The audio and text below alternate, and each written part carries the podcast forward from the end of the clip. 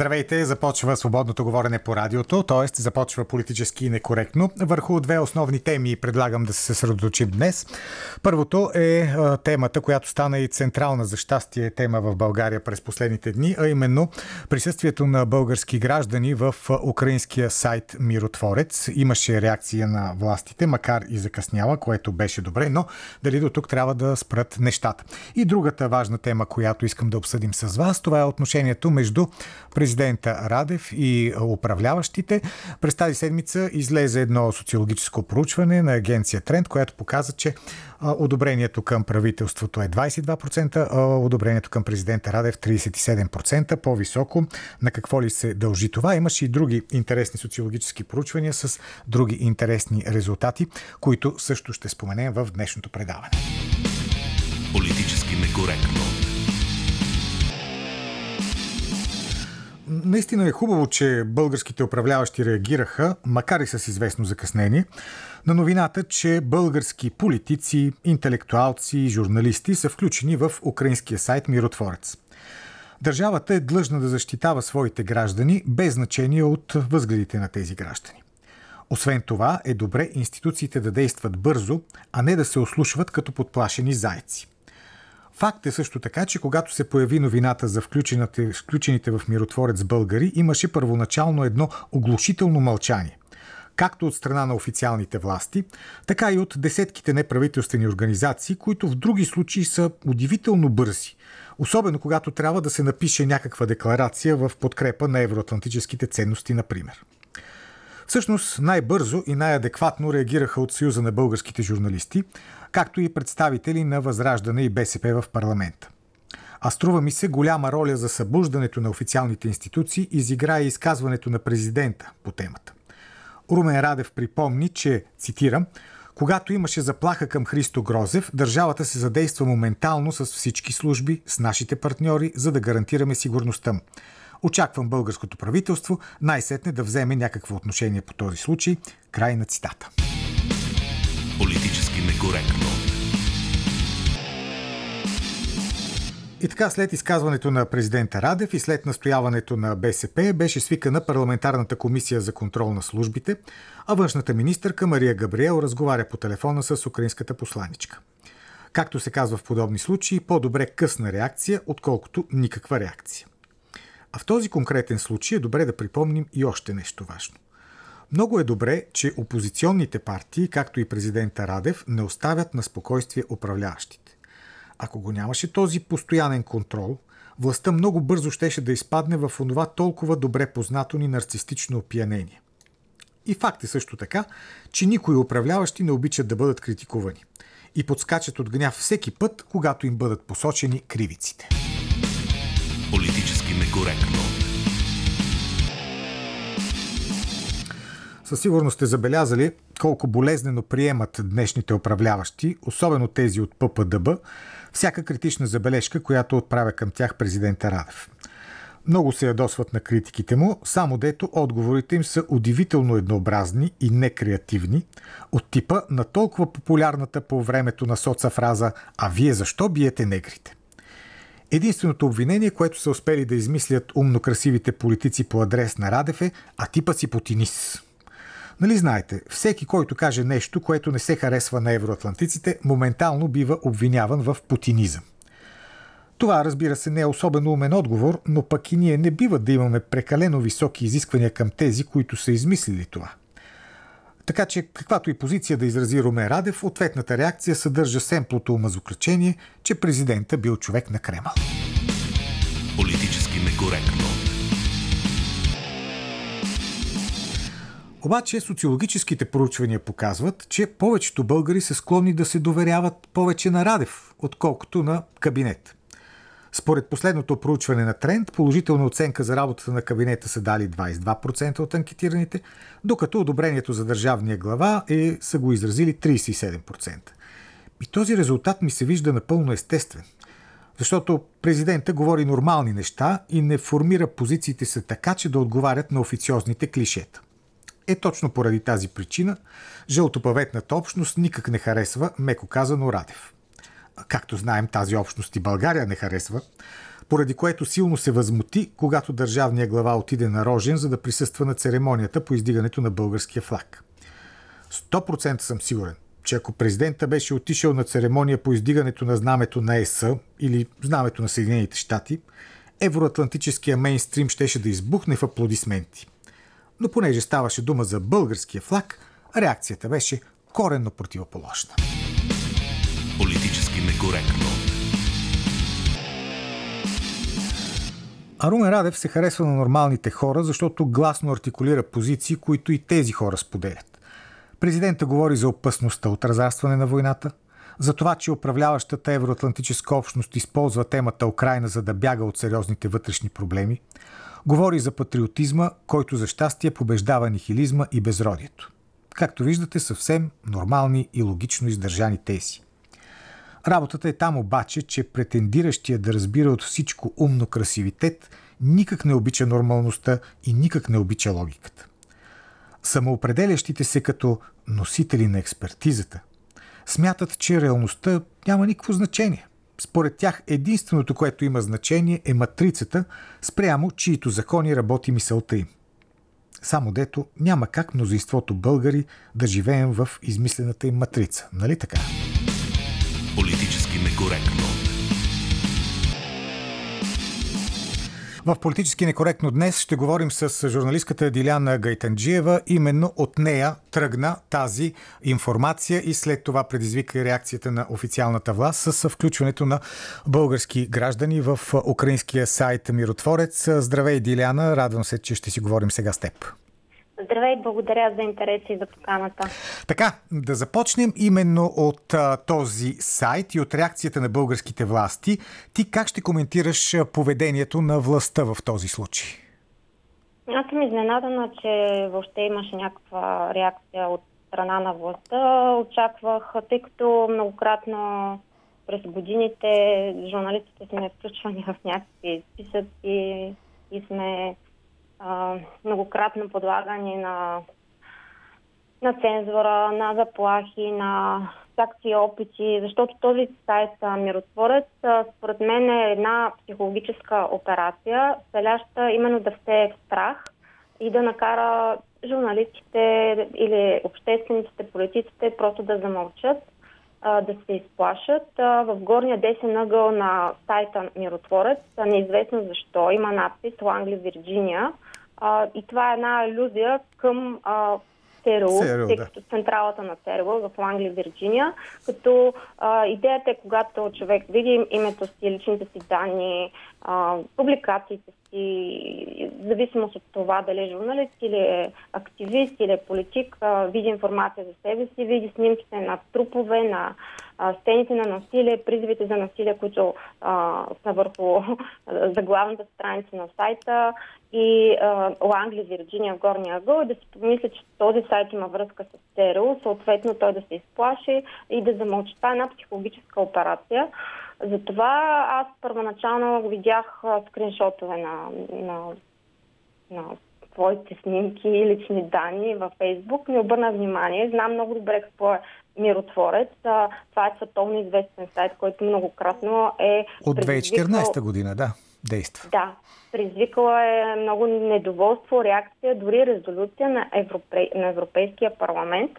А, в точка 73 от резолюцията на Брюксел а, по повод споразумението за, за асоцииране между Киев и Брюксел, приета на 11 феврари 2021 година, се казва, че Европейския парламент а, призовава а, правителството в Киев а, да осъдят категорично и да забранят операциите на екстремистки и стимулиращи омраза групи и вебсайтове, например Миротворец, които подклаждат напрежението в обществото и злоупотребяват с личните данни на стотици хора, включително журналисти, политици и членове на малцинствени групи. Въпреки, че има такава резолюция, а Украина иска да стане член на Европейския съюз, до ден днешен, това са от 2021 февруари до сега, това са две години и а, 4 месеца, да. 5 месеца Сега, вече. Ние, ние ще поговорим специално за отношението на украинската страна, но за българските власти да продължим все пак. Ти каза, че си била изненадана, т.е. ти изобщо не си очаквала да има някаква реакция, но въпреки това имаше реакция. Да, не очаквах да има реакция и се изненадах, че имаше реакция. Аз не очаквах да има реакция, защото става въпрос за Украина. И а, самият факт, че а, Украина не изпълнява искането на Европарламент, въпреки че е, е, иска да стане член на Европейски съюз, трябва да а, синхронизира законодателството си с европейското най-малкото. А, въпреки, че няма никаква реакция от страна на Украина, аз очаквах да нямат българските власти, защото за обществото, както знаем през последните години, тази а, политика, която се налага е, че информация, която не е добра а, за, или не отразява Украина в добра светлина, тя се цензурира и тя не се коментира.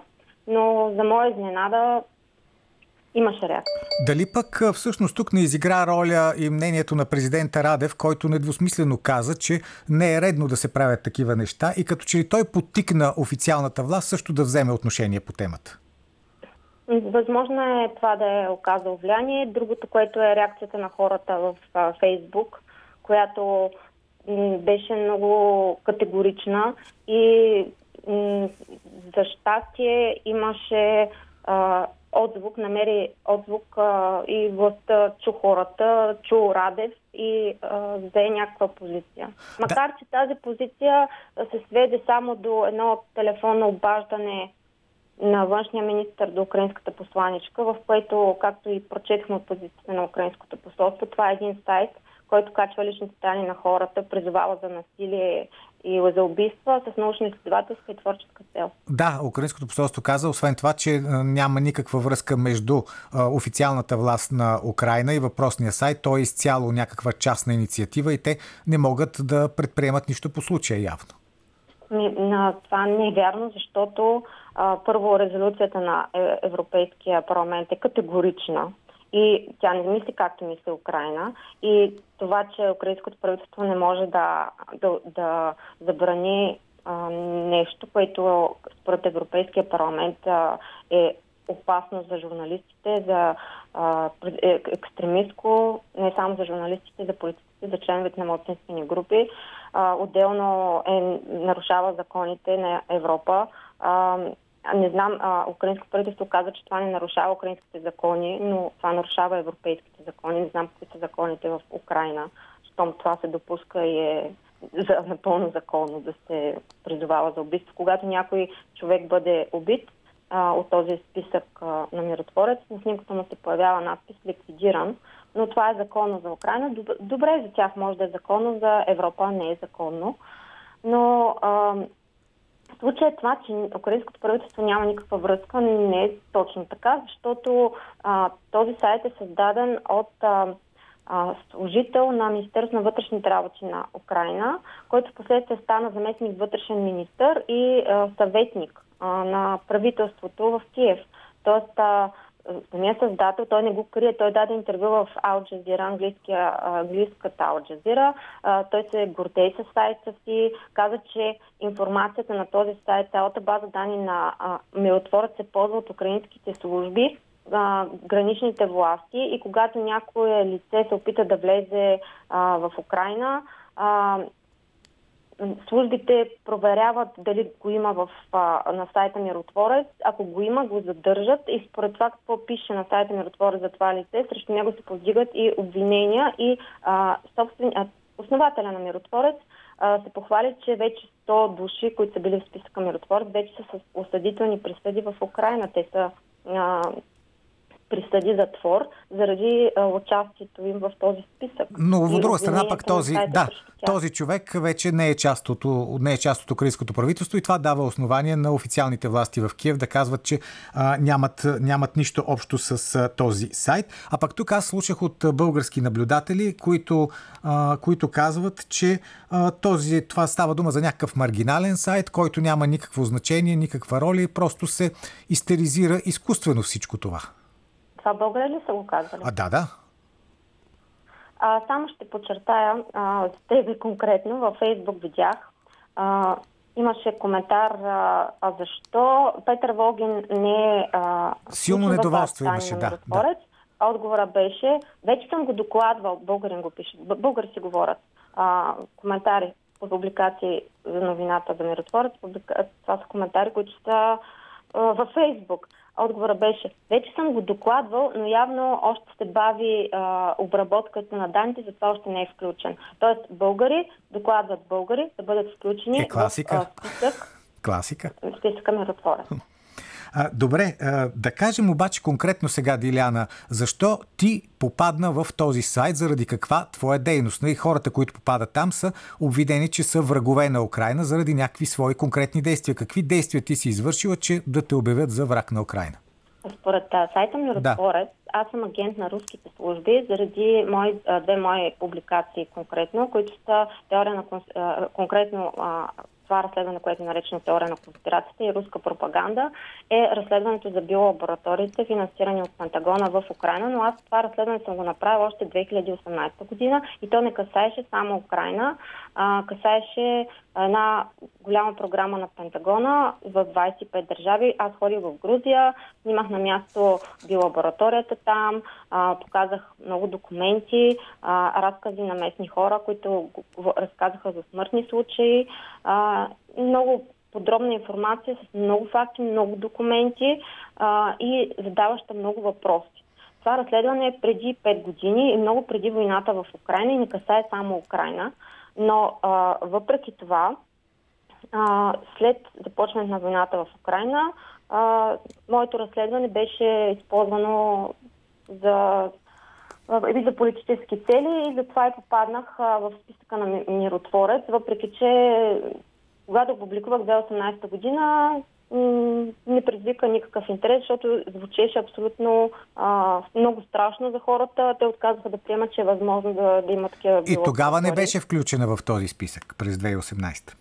Не, аз съм включена на а, 15 април 2023 година. Mm-hmm а, много, много, много след това разследване. А, другото разследване е за износа на български а, оръжия през трети страни за Украина, което също е посочено на сайта Миротворец. Има скриншот от това разследване, а, което също очевидно се счита за руска пропаганда. А, всеки българин слуша абсолютно всеки ден по всички възможни медии как България изнася оръжия за Украина.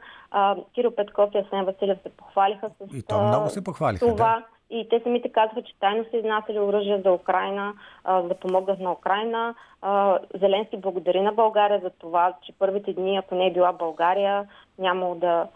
Щяло, а, той самия го каза, че помощта на България е била от голямо значение.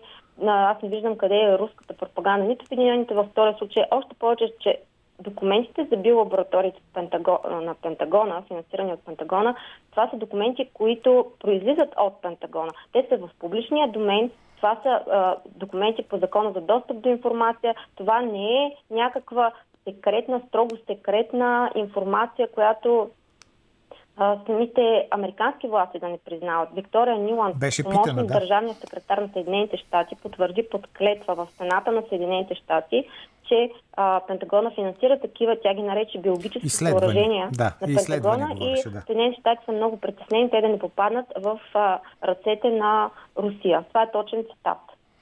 Добре, Деляна, мислиш ли, че може да стане това, за което вчера в интервю за БНТ призова Кристиян Вигенин, заместник председателя на парламента, който също е включен в този сайт, официалните български власти да направят така, че българските граждани да бъдат извадени от този списък? Разбира се. А, могат да направят, както Европа, Европарламента могат да направят а, а, много, защото Украина разчита на помощ от България, разчита на помощ от а, Европа. А, няма пречка нито пред българското правителство, нито пред Европарламента да задължат Украина да затвори този сайт, при положение, че има резолюция на Европарламента по този въпрос.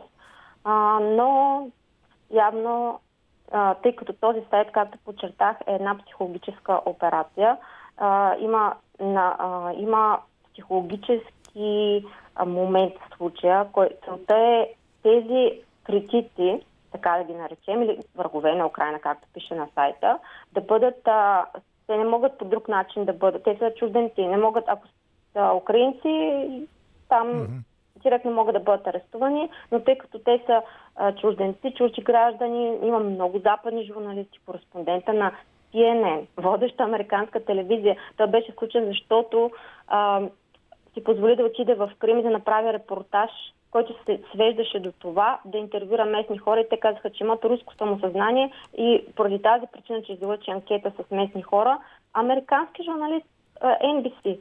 Това не е никаква кремовска руска пропаганда. Американски журналист, всеки, го, всеки знае какво е NBC.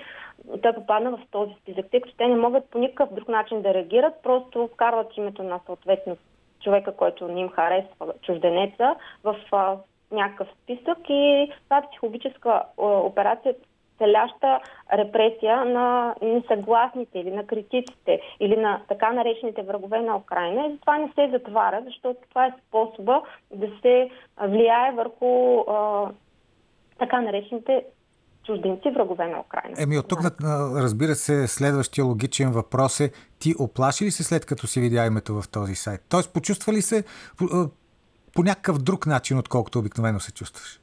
Не, аз след всяко едно разследване, което правя, винаги съм обвинявана, че съм агент на какви ли не служби. В зависимост от това разследването за какво е, съответно държавата, а, за която става въпрос, а, реагира като ме обвинява, че съм агент на, а, на държава, която е техен враг. Аз съм била също така обвинявана, че съм агент на СТРО, заради едно, а, а, един материал в две части, който публикувах, свързан с Русия, с пробив на сигурността в Русия. Дори тогава направих препратка с революцията през 1917 година. Това беше още юли месец миналата година. Всички ми се подиграваха. Хората, които а, в социалните мрежи, които имат проруски а, виждания, пък ме наричаха, че съм агент на ЦРУ, обясняха как ще ме докладват пак а, същото, което се случва сега с Украина, само че това бяха хора, които не можеха да приемат факта, че има пробив на, на сигурността в Русия, но метежа на Пригожин година и няколко месеца по-късно, а, година всъщност, не няколко месеца по-късно, mm-hmm. година точно стана, доказа, че съм била права. Путин също говори в а, видеообращението си към руския народ точно за тази революция през 1917 година, но идеята ми е, че а, винаги когато някой не може да обори фактите, документите, които си представил, винаги те а, нарича агент на някоя си служба, която в а, неговите очи е а, враг нали, на държавата. Сръбският премьер Александър Вучич преди няколко години пък ме нарече, че съм агент на българските служби а, заради едно мое разследване, което беше за износа на сръбско оръжие а, през фирма, в която беше в чийто представител тогава към този момент беше бащата на вице-премьера на Сърбия и това оръжие стигаше до Исламска държава в Йемен. А, снимки, видеоматериали, на които се вижда точно лота, номера на оръжието, а, бяха включени в видеа на Исламска държава и снимки на Исламска държава в Йемен, а по документите, които публикувах, се виждаше кой го е изнесъл и кой го е купил. Като тези документи не бяха пратени от служител на военния завод Крусик в Сърбия. Той ми ги прати, защото сръбските медии се изплашиха и отказаха да ги публикуват. Така че тогава аз пък бях обвинена mm-hmm. и то от държавния глава на Сърбия, че съм агент на българските служби. Целта на цялата тази операция на българските служби през моето разследване е да ам, България да измести Сърбия от международния пазар на оръжия.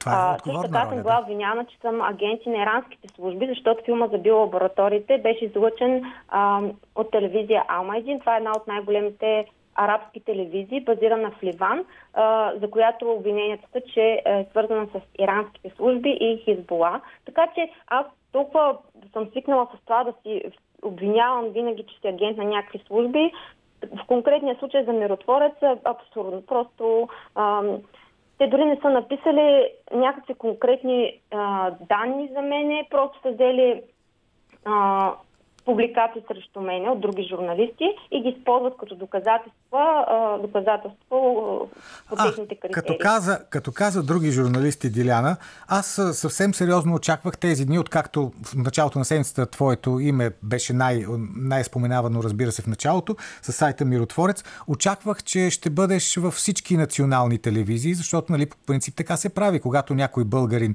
а, така нашуми, то международна, а, международна е темата, хората моментално телевизиите и то големите особено го канят в най-гледаните си предавания, обаче не те видях.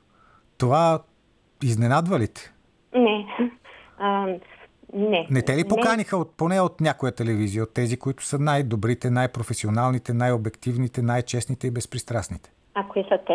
Е, всички Аз национални телевизии. от телевизии, не от а, а, големите национални телевизии. А, и много благодаря на тебе, на, на тези телевизии, на журналистите, на вестниците, на, на медиите, които повдигнаха въпроса и, и публикуваха информацията. Ама тези Мисля, големите телевизии не проявиха интерес за тях. Това явно не е нещо съществено. Не. Аз, между другото, не гледам и тези големи телевизии. Давно не се информирам по този начин с новини а, от българските големи телевизии, чета западните медии, гледам. Е, сигурно, медии. сигурно са се объркали, сигурно нещо са... Така не е, не е нарочно. Предполагам, че в най-скоро време ще те поканят в всичките в най-гледаните си предавания. Не мога да си представя, че няма да те поканят. Така ми се струва. А, накрая искам да те запитам нещо, което е а, от едно изследване на Gallup International Balkan. То е свързано също с оръжията. Те задават един въпрос. Дали България трябва да се включи по-активно в подпомагането на Украина в войната чрез оръжие, боеприпаси и военна техника. И 78% от анкетираните казват, че не трябва. Обаче управляващите, както виждаме, правят тъкмо обратното. Как да си обясним това разминаване, защото нали, по принцип управляващите трябва да се вслушват в гласа на хората и да отговарят на желанията на хората, които са, са ги избрали. Пък тук виждаме точно обратното поведение. Как си го обясняваш това?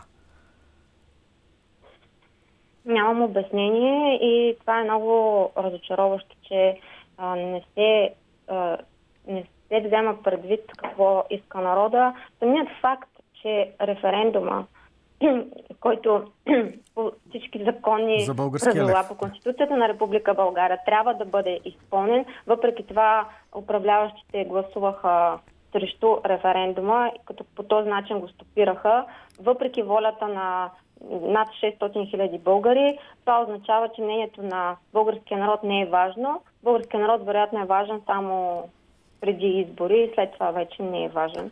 А във въпросното изследване има и въпрос тъкмо за отношението към смяната на българския лев с евро и а, пак доста голям процент от хора отговарят, че не искат бърза смяна. Ето ти отговора на въпроса защо Народното събрание направи така и стопира абсолютно незаконно този референдум. Така че има си, всички въпроси си имат отговори. Добре, благодаря ти, благодаря ти много и кораж Диляна Гайтанджиева, сайта Обективно БГ. Некоректно. Днес си говорим за сайта Миротворец, за българите там и за президента Радев и управляващите. Защо според вас, както показват социологическите проучвания, повечето хора се доверяват на президента, а не на кабинета Денков. Така, след малко вие ще може да се включите на нашите телефони 029631565 и 029336743, както и 0889202207. Сега да ви почитам малко мнение от социалните мрежи. Тони, на фона на повечето от останалите ни политици, имайки предвид кризисния период, в който живеем, то президента изглежда и се държи по най-рационално и трезво, поне според мен, как да не подкрепям подобен политик политик. А, друг наш слушател, реакцията на службите я виждаме вече на управляваща върхушка, изобщо е неглижиращо. Явно има се предвид сайта Миротворец, но явно военната подкрепа за Украина е по-важна за българските власти, отколкото собствените и граждани. Вместо това рязко и остро трябва да се спре всякаква подкрепа за Украина по до разрешаването на този въпрос. Президент Радев има дори по-голяма подкрепа от отразената, защото той говори за истинските проблеми на народа. Антуан Петров, президент остана като един самотен остров на демокрацията и плурализма. Илия Ганчев, Нашия президент е един добър балансьор. Имаме голям късмет, че в момента точно той е на този пост. При сегашното ни крайно поляризирано българско общество Румен Радев е точният президент. Помня добре неговите думи, когато каза, че за него основните човешки ценности са мира и човешкия живот. Ето това е истински политик. И нека му отдадем заслуженото признание, защото представете си, че на него място в настоящия момент да беше, например, Росен Плевнелиев, Цецка Цачева, Анастас Герджиков или Петър Стоянов. Така. Георги Марков, заслужаваме си съдбата, щом продължаваме да търпим и си мълчим. По-отвратително и откровено българомражещо правителство и НС не сме имали. А колкото до реакцията на властите, реално такава няма. Включените в списъка не следват правата линия. Как очакваме да защитят тези хора? А, така. Людмила Стоянова, българското правителство, както винаги в случая с миротворец, се спотайва и чака знак от Козе как да реагира и най-вече ако може проблема да се разреши от само себе си. Интересно е, че се арестува човек за 72 часа. Явно има се предвид арестувания човек, който беше отправил така не особено мили думи към министър Тодор Тагаря във Фейсбук, а за открита заплаха не се реагира. А, Джорджо Рубини е по-полека с рейтинга на Радев, как точно се вдига, като той е пълно разочарование. Политически некоректно. Да ви припомня тези резултати, които цитирах от социологически проучвания, които ми се ще да коментираме с вас. Едното е на Gallup International Balkan. На въпрос трябва ли България да се включи по-активно в подпомагането на Украина във войната, чрез оръжие, боеприпаси и военна техника, 78% от анкетираните отговарят, че не трябва. А пък Gallup International, прощавайте, а пък агенция Тренд измерва подкрепа за президента Радев 37%, а подкрепа за кабинета Денков 22%. Как можем да коментираме тези резултати? На нашите телефони сега ще си говорим за това. Здравейте! Ало? Да, заповядайте, слушам ви. Здравейте, господин Бългин. Да, кажете вашето мнение. първо за президента ли? Или да, не кажете за президента. Да в да. коментара си. Тази разлика Управляващите и конкретно пръкналите са от, под крилото на президента, визирам, продължаваме промяната, и консолидацията тогава около протестите изплуваха по замръкналите и по залезли демократични на България, за които аз съм гласувала, трябва да призная. А, няма вариант да не изпитват ревност, а, стигаща до, до така а, лична изява, нали, защото представям си човек колко много способности би могъл да има да мрази, но, но да я показваш така и така хубаво да ти личи. Но те стигнаха до там, че имат си летяща водила. И някак като че ли не могат да приглъснат някои мъже, това, че срещу тях има, не знам, винаги пилотите някаква особена ревност имало към, имало към тях.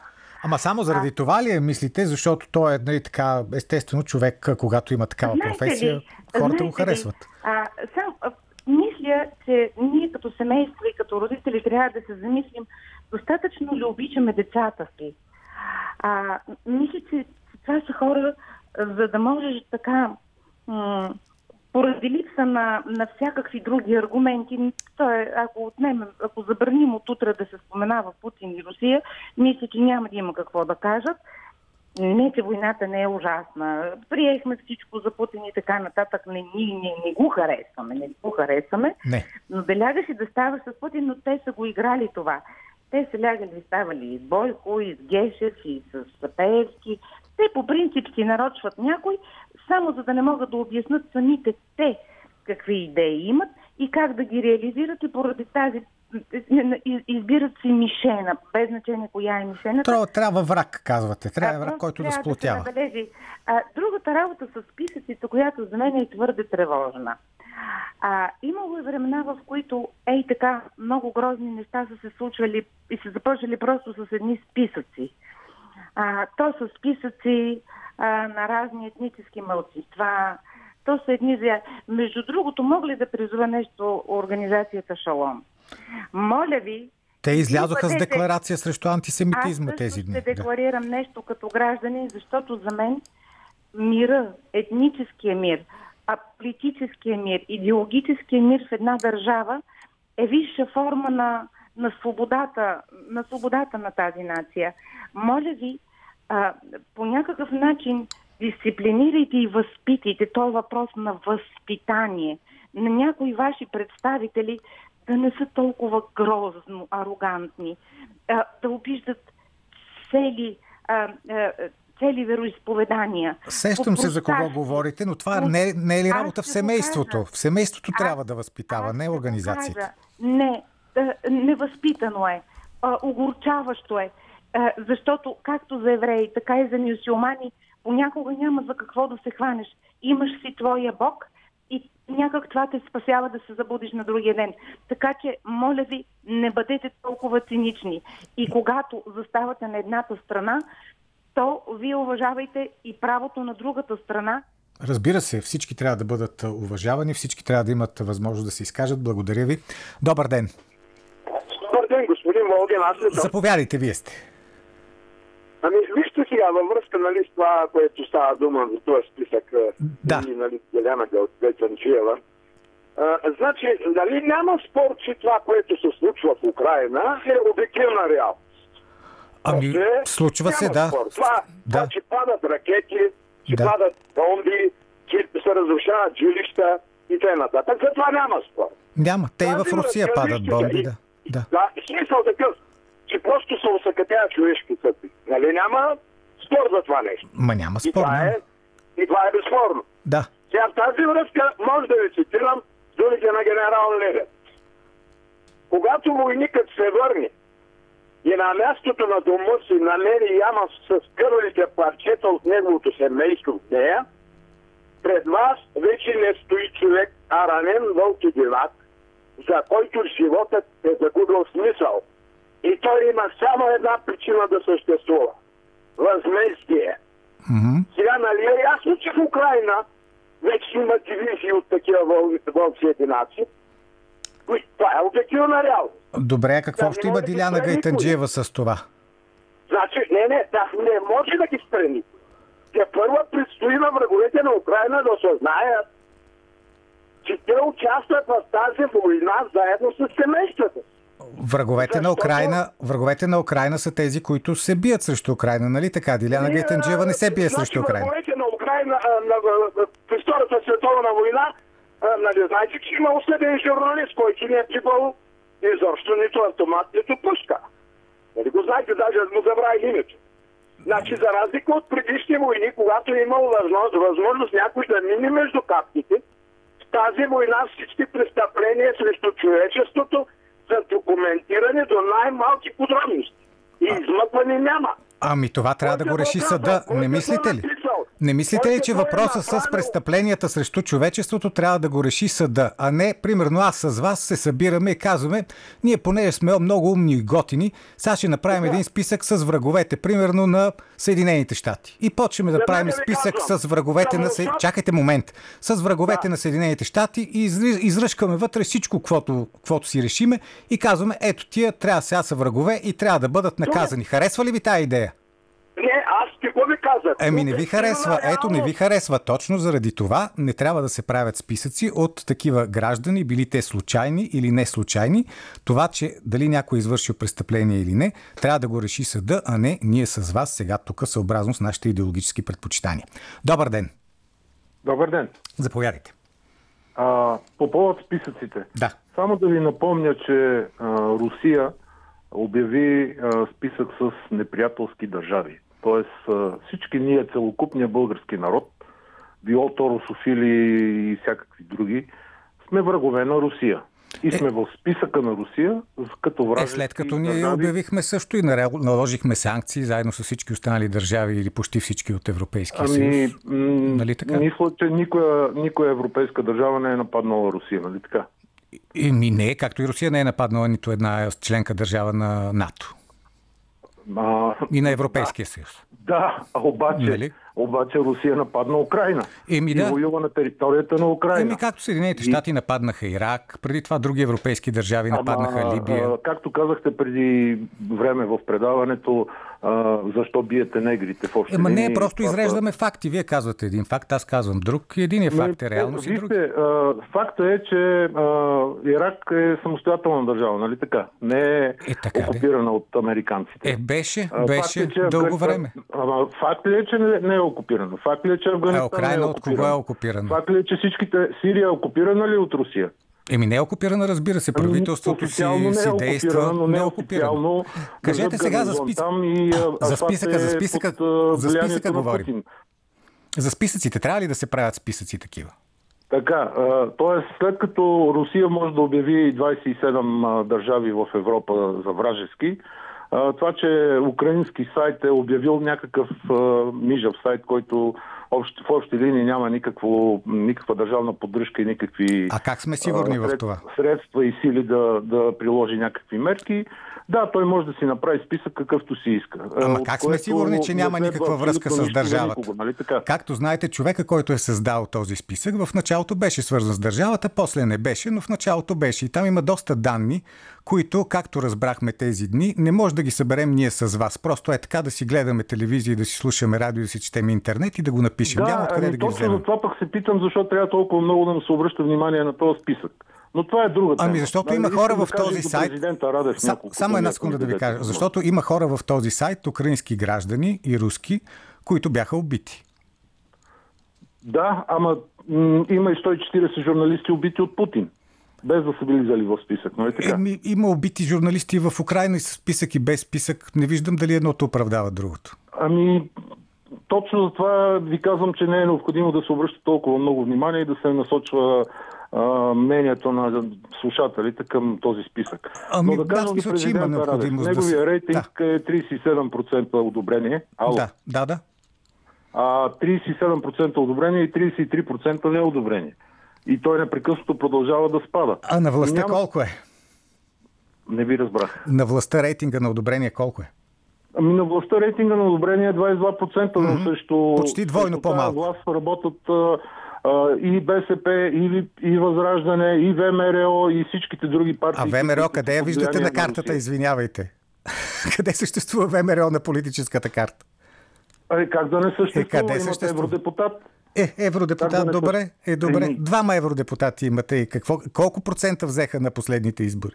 Еми, именно. Не се явих. Съберете сега, съберете сега процентите на ВМРО, Атака и всичките там. Атака също ги няма никъде на политическата карта. Възраждане и ще получите рейтинга на президента Радев 37%. Тази логика нещо ми обягва да ви кажа честно казано. Не виждам логика Тоест- в това, което казвате.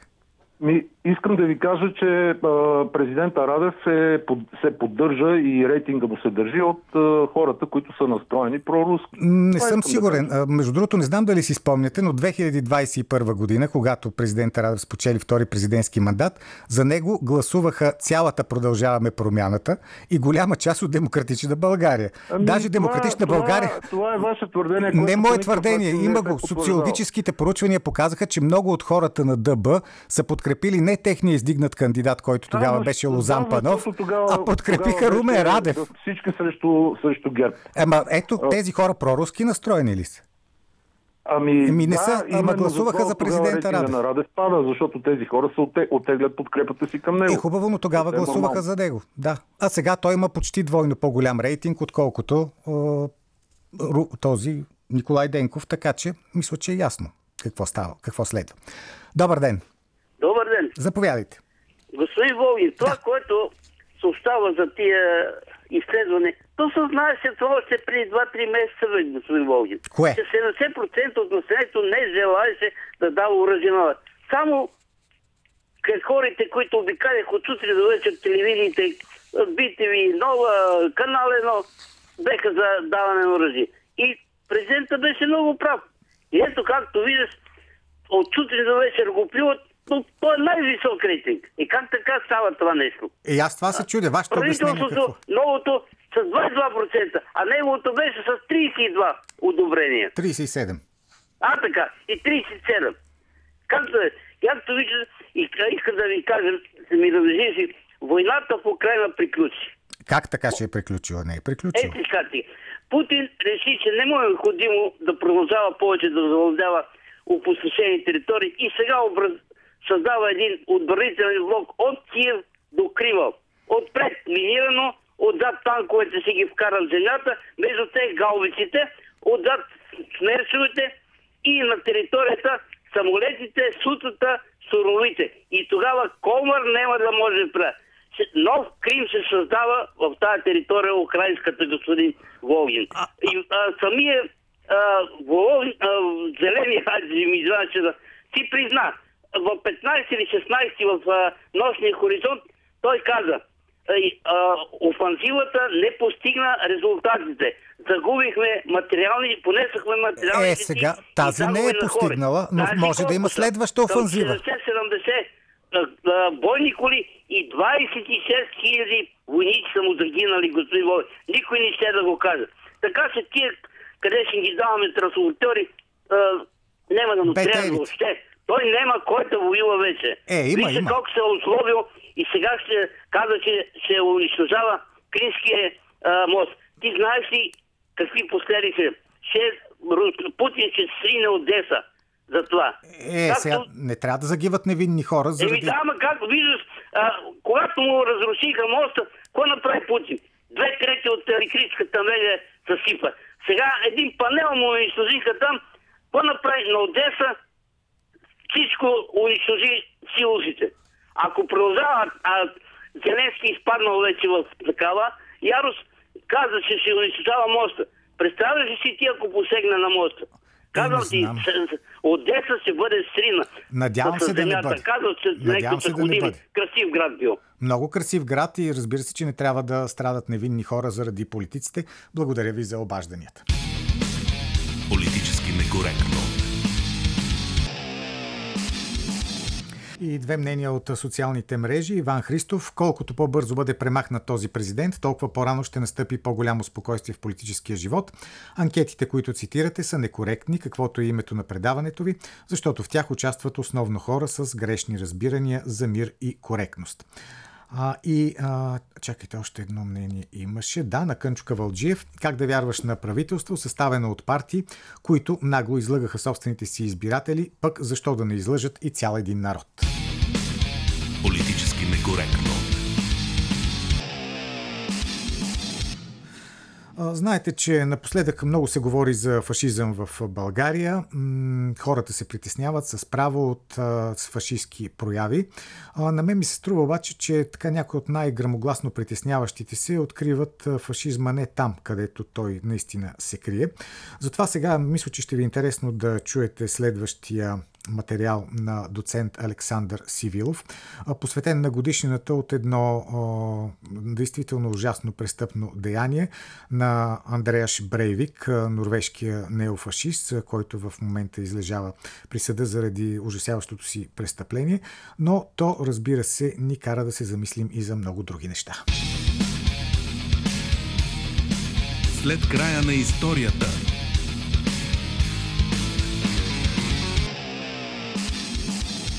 На 22 юли 2011 година в 15 часа и 25 минути пред сграда H на норвежкото правителство, в която се намира офиса на премиера и Министерството на правосъдието и полицията, избухва мощна бомба. Тя е направена от изкуствени торове и е заложена в обикновен микробус.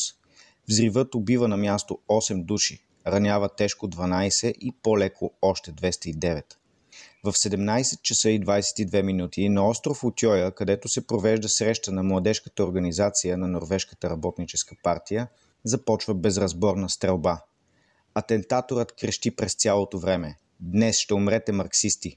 Стрелбата продължава повече от час, докато полицията успее да се добере до мястото. Нападателят дори се връща да доубива хора, които вижда, че са все още живи.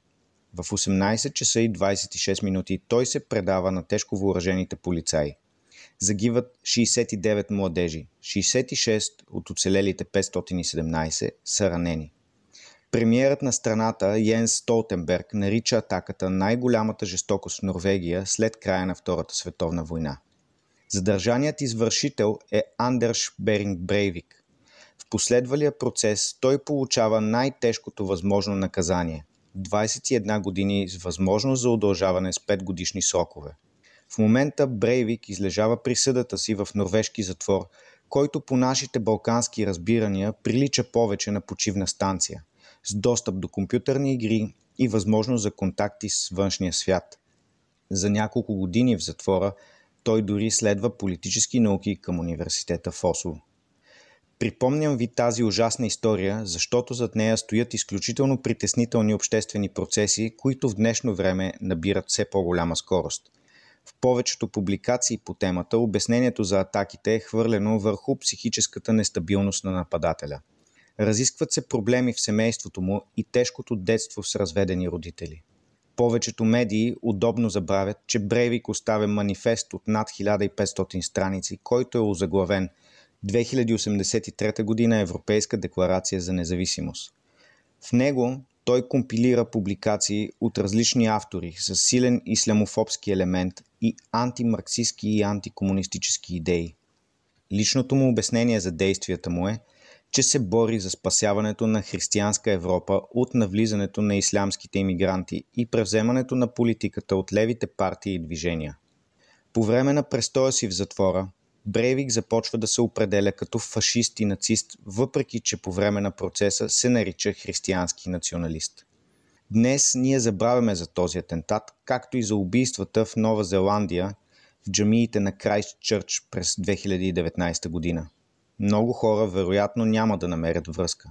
Но ако се загледаме в подбудите на извършителите, ще забележим, че те са много близки. Защита на християнската цивилизация и западните европейски ценности.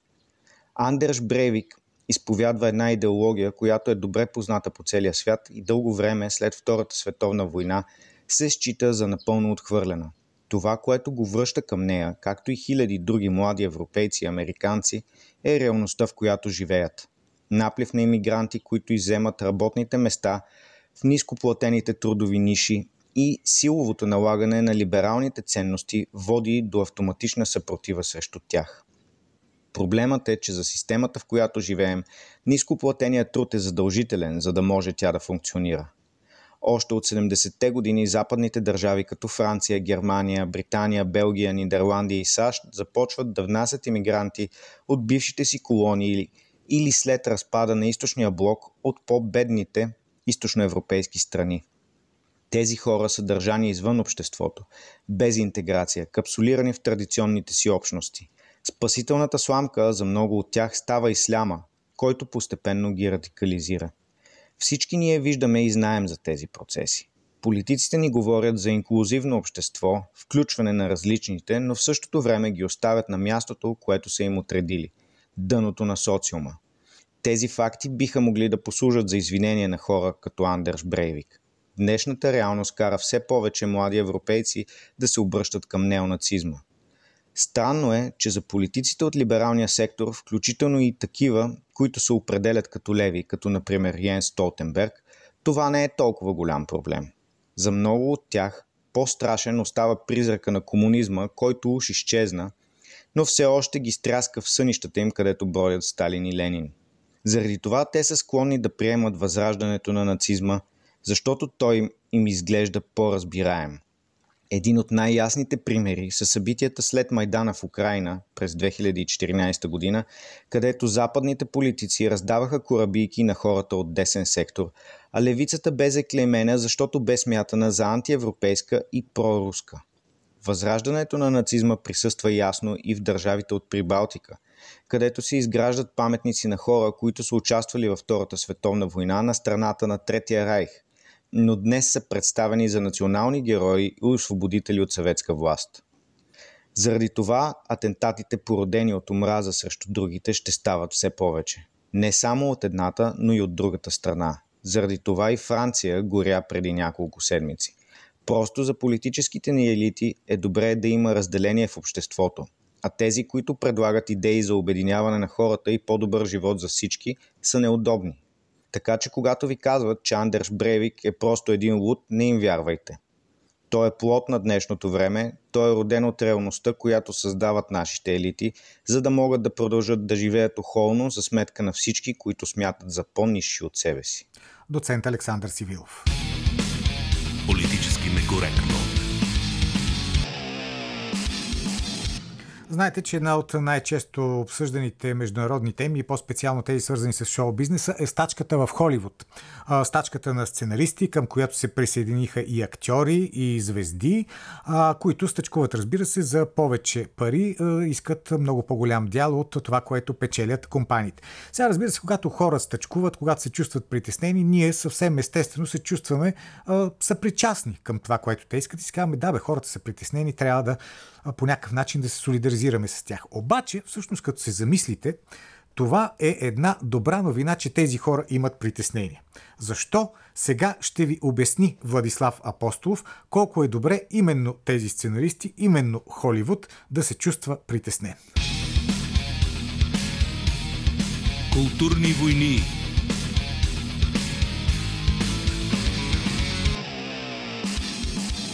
Преди дни милиони мъже и жени изкривиха лицата си в гримаси на недоумение, когато видяха изтеклите кадри от новата и страшно скъпа корпоративна екранизация по класиката Снежанка и седемте джуджета. Снежанка не беше баш Снежанка, а нямаше и седем джуджета.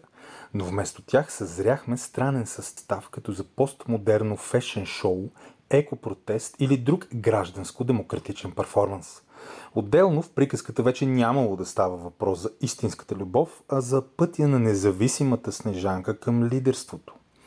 Да, след тази поредна информация за холивудска вандализация на класика, новината за стачката на сценаристите и актьорите звучи все по-добре. В последните години тези американски гилдии се превърнаха в нещо като фарсова среща между Министерството на истината по Оруел и Министерството на смешните походки по Монти Пайтън – Сценаристите променят познати сюжети и персонажи в съзвучие с най-патологичните политически моди, а актьорите използват славата си да дискредитират всеки, който не е съгласен с идеологическото обезобразяване на филмови артефакти. Политиката винаги е била част от киното – а лъстъчкуващите днес за повече пари прослойки се постараха да превърнат киното в особено невдъхновена част от политиката. И то не от политиката като цяло, а от една конкретна и меко казано спорна партийна платформа на власт и с западния свят. Сценаристи и артисти с общи усилия напълно интегрираха развлекателната индустрия към режима на бюрократичен произвол, медийни манипулации и непристойни злоупотреби с истината, естетиката и човешкото достоинство.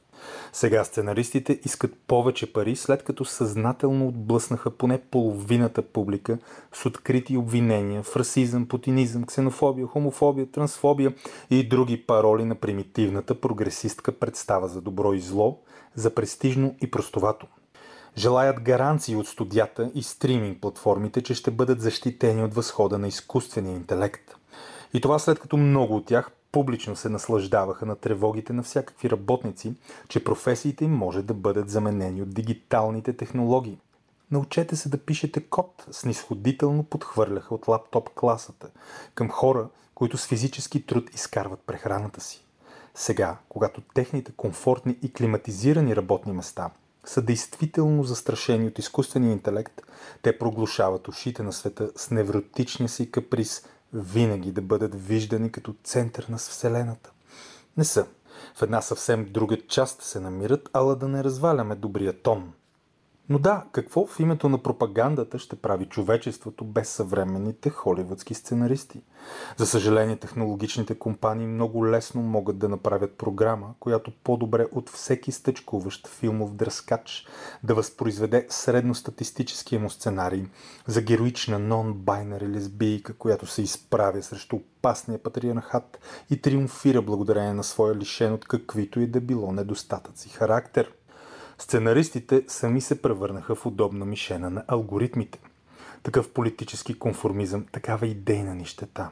Критична маса от филмите и сериалите в последното десетилетие представляват нищо повече от посредствена колекция с плакатни послания за лошия бял мъж, токсичния патриотизъм, застрашените мълцинства, климатичната кауза и миналото, заслужаващо унижение и унищожение – и после се чудят защо новият филм за Индиана Джонс, например, ще бъде на загуба от поне 200 милиона долара. Тук буквално имаме млада феминистка, която през цялото екранно време го прави за смях и накрая го нокаутира, за да го спаси от собственото му жалко състояние. Не мога да повярвам, че феновете на старите филми за авантюристичния археолог не прегърнаха собственото му високобюджетно жертвоприношение пред ултара на културната революция. Няма позната поредица, която да не премине през подобен механизъм за политическо прочистване през последните години. А сега влиятелни фигури в индустрията се притесняват, че ако стачката продължи дълго без сделка, то за публиката няма да има нови, цитирам, програми за консумация. Да, буквално така се изразяват. Какъв ужас. Няма програми, няма програмиране, но ще има полука или поне възможност за полука ако съзнателно се гавриш с собствената си публика, ако постоянно предлагаш отровен продукт срещу интересите на клиента, може би в някакъв момент ще го отвратиш и той ще ти покаже най-прекия път към нощната смяна в ресторанта за бързо хранене. Малко професионални среди са нанесли повече щети върху културния пейзаж от съвременните холивудски сценаристи и актьори. Презрението им към хората са различни разбирания от техните. Отдавна трябваше да предизвика рухването на този развлекателен режим – и от руините да се роди нов модел за екранно изразяване или да се върнем към стария, преди тоталното изтрещяване. Сега фракциите воюват помежду си. Творците искат повишение и защита от корпоративните си господари, а пък те са в историческа финансова безпътица. Раздули щата до безкрай и наложили безумните правила за пренаписване на миналото. И никой от тях дори не помисля за извинение към плащащата публика – презряната от тях публика, която реши за малко да прибере портфейла си и поне временно да блокира посредствения холивудски сценарий. Владислав Апостолов. Политически некоректно. Днешното ни предаване завършва. Утре отново в 12.20 политически некоректно с Силвия. Сега с вас се разделят Георги Бангиев, Борислава Борисова и Велина Георгиева. Аз съм Петър Волгин.